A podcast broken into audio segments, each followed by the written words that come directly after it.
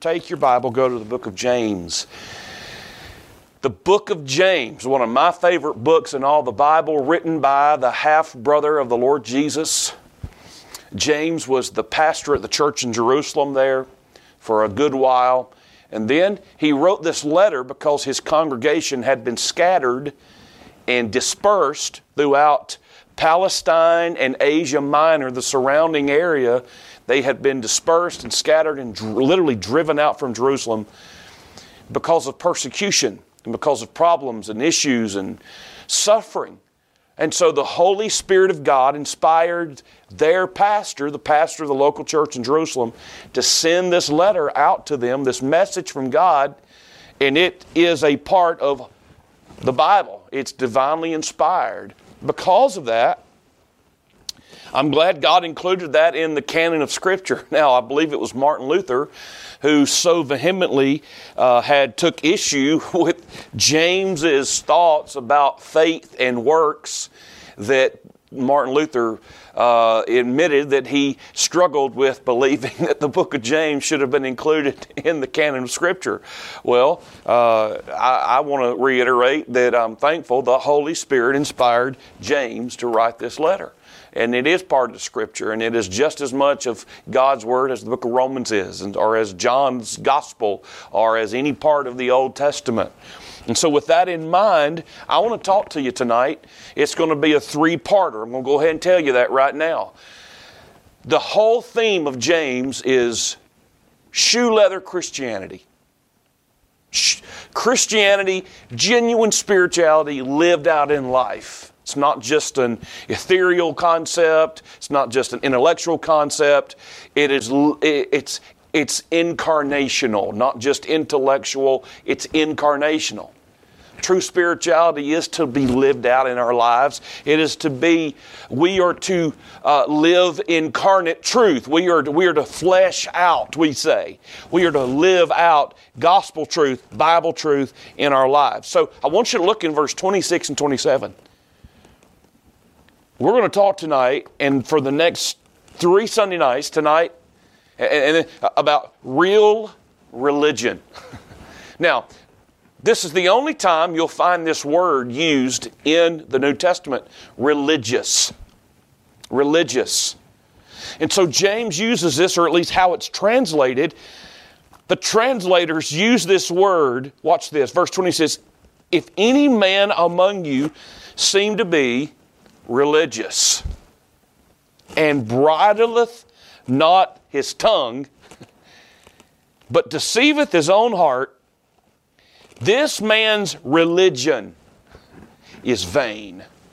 This man's a synonym, spirituality is vain, it's empty.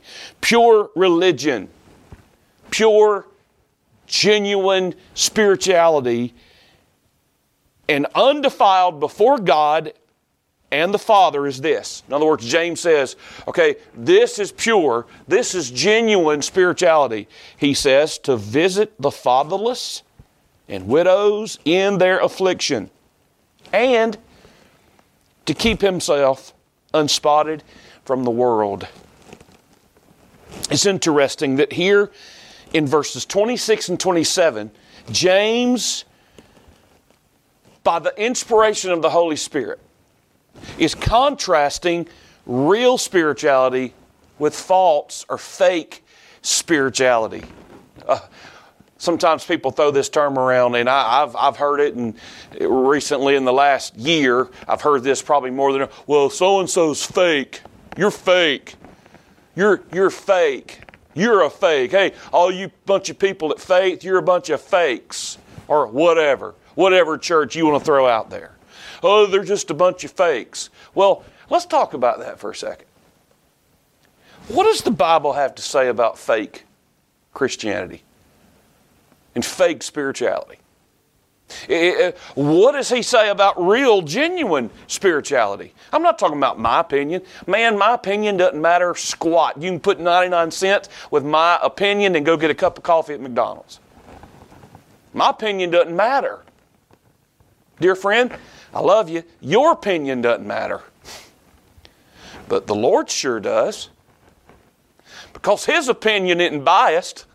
His opinion is perfect. His opinion, boom, that's, that's the final word. That's the only word that matters, is God's opinion. What's God's opinion about genuine spirituality? People that are real and authentic. He, he, he talks here, uh, if any man seem to be religious, in other words, the word seem, there's an interesting term. It means that this, this person's formed an opinion about themselves. He's referring to what someone thinks about themselves. He says, if anybody thinks themselves as spiritual, but they can't bridle their tongue, he says they deceive themselves. And this man's religion is vain or empty. Have you ever have you ever bought something or picked up something that was fake?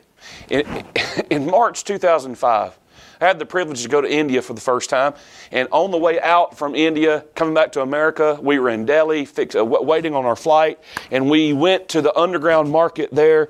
Um, it's called the Palika Bazaar. It's underground in the heart of New Delhi. And man, you have just cubicle after cubicle of these shops.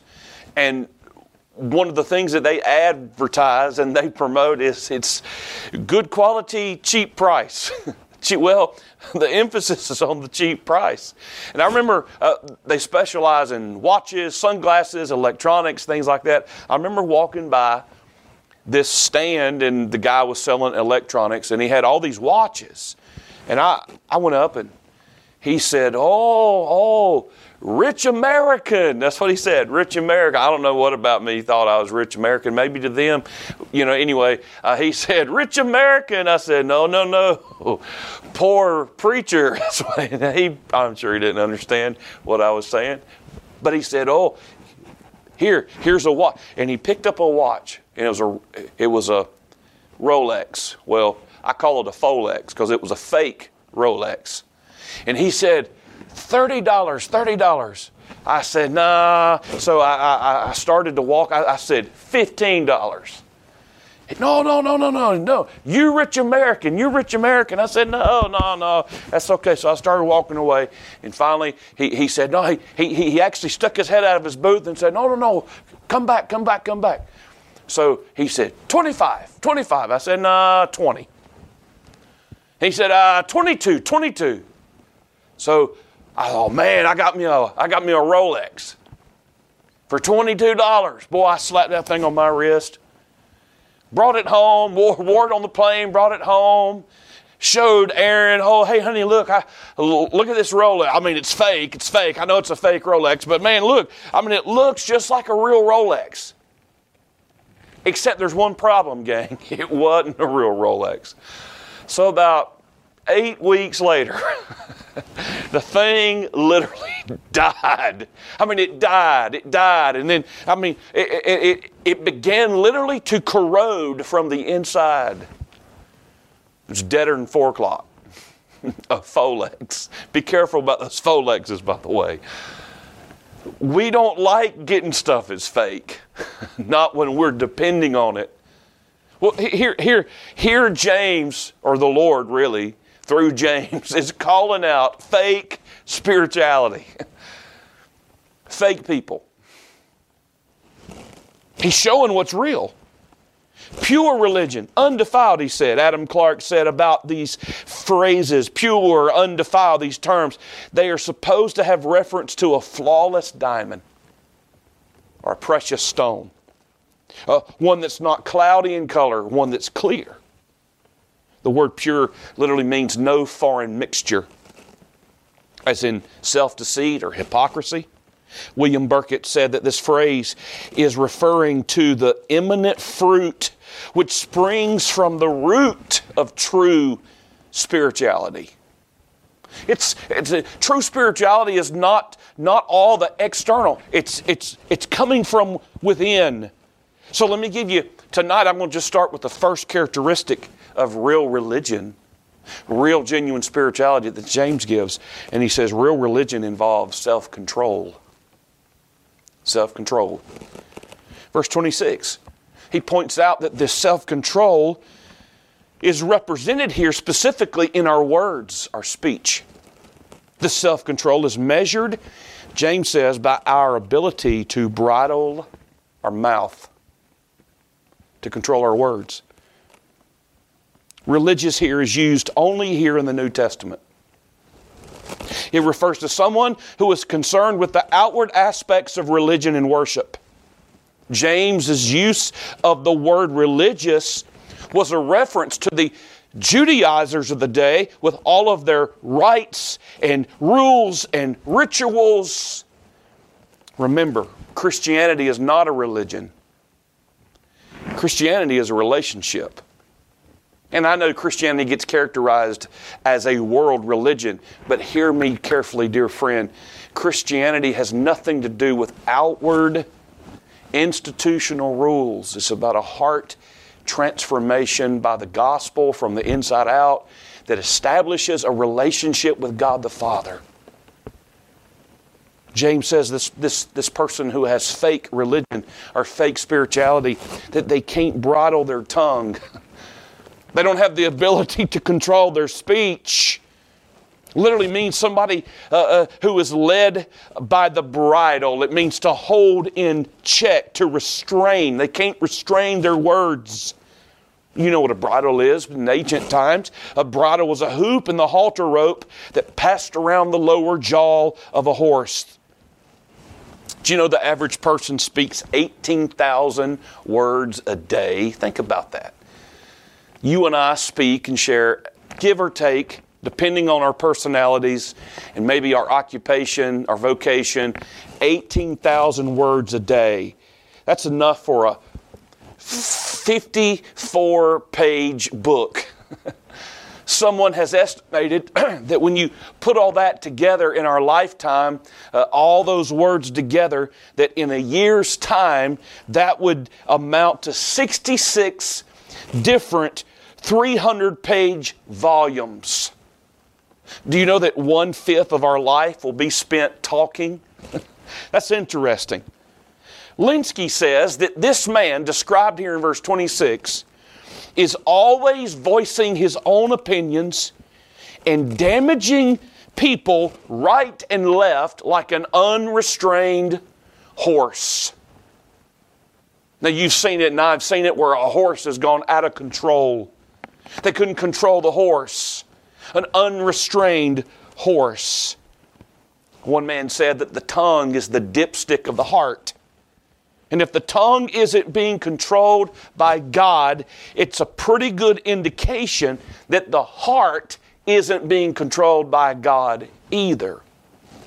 Remember uh, what Jesus said in Matthew 12 34 and 37 old generation of vipers, he said, How can you, being evil, speak good things? For out of the abundance of the heart, Jesus said, the mouth speaks.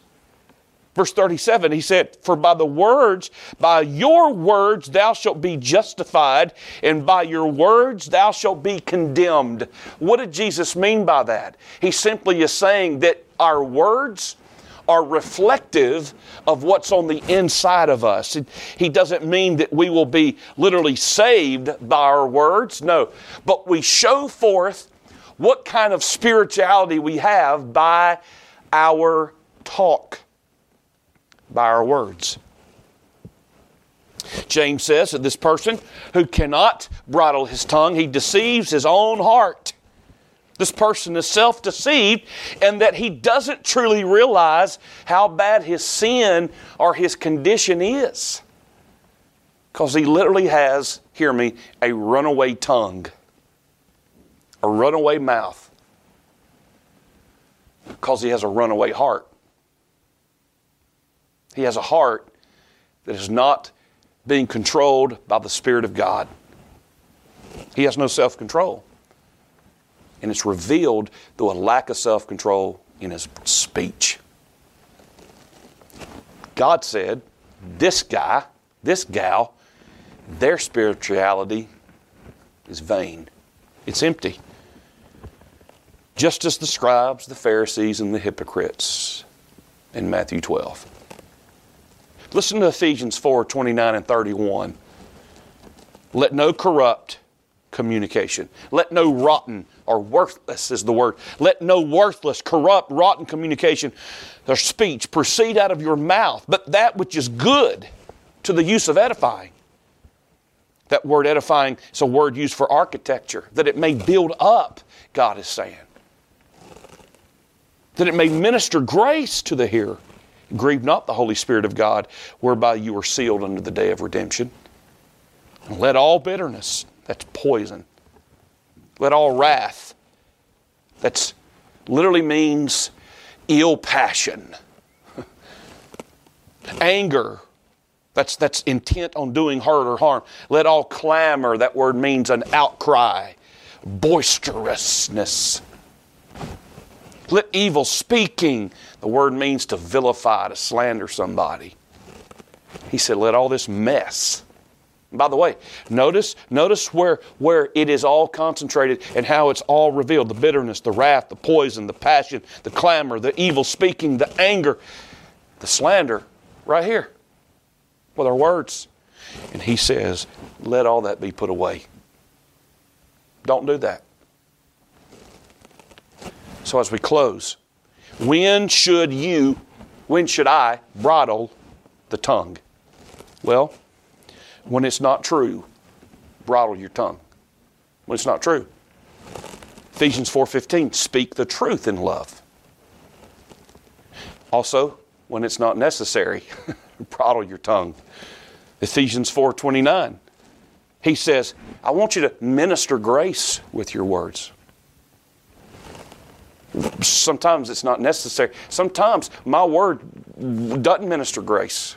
Ministers frustration, hurt, anger, blame. Uh, it's not necessary.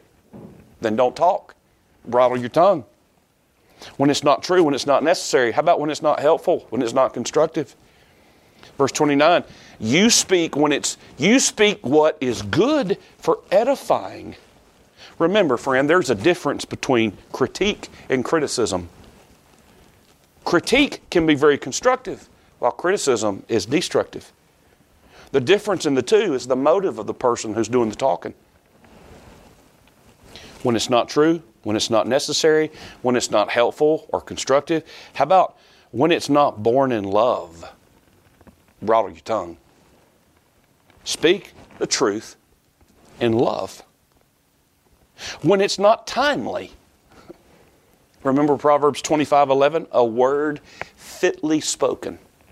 A word spoken just at the right time. When it's not calm or controlled, I need to bridle my tongue. Proverbs 16:32 He that's slow to anger is better than the mighty and he that can rule his own spirit is better than he that takes the city. Proverbs 19:11 The discretion of a man defers his anger and it's a glory it's his glory to pass over a transgression. And then I bridle my tongue when it's not directed to the right person.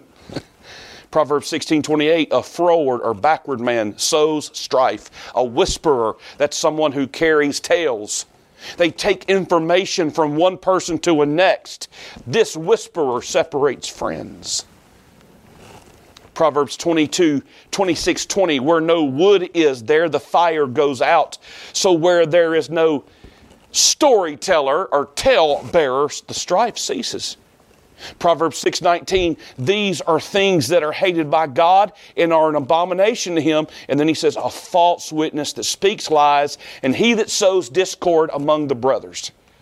Be careful anytime you start with a sentence um, hey have you heard or uh, did you know such and such or hey I can't tell you my source but be careful we bridle our tongue when it's not directed to the right person. And then finally, we should bridle our tongue when it's none of my business and none of your business.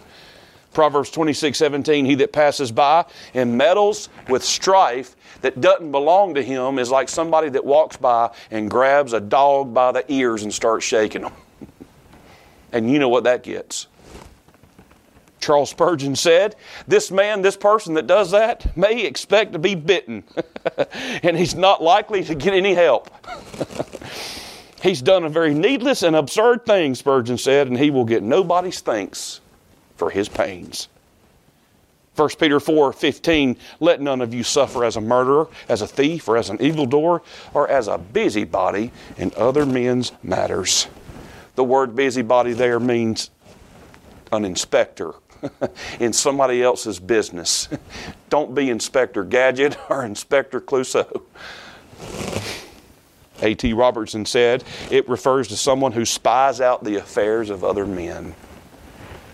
Ladies and gentlemen, you want to show your genuine spirituality?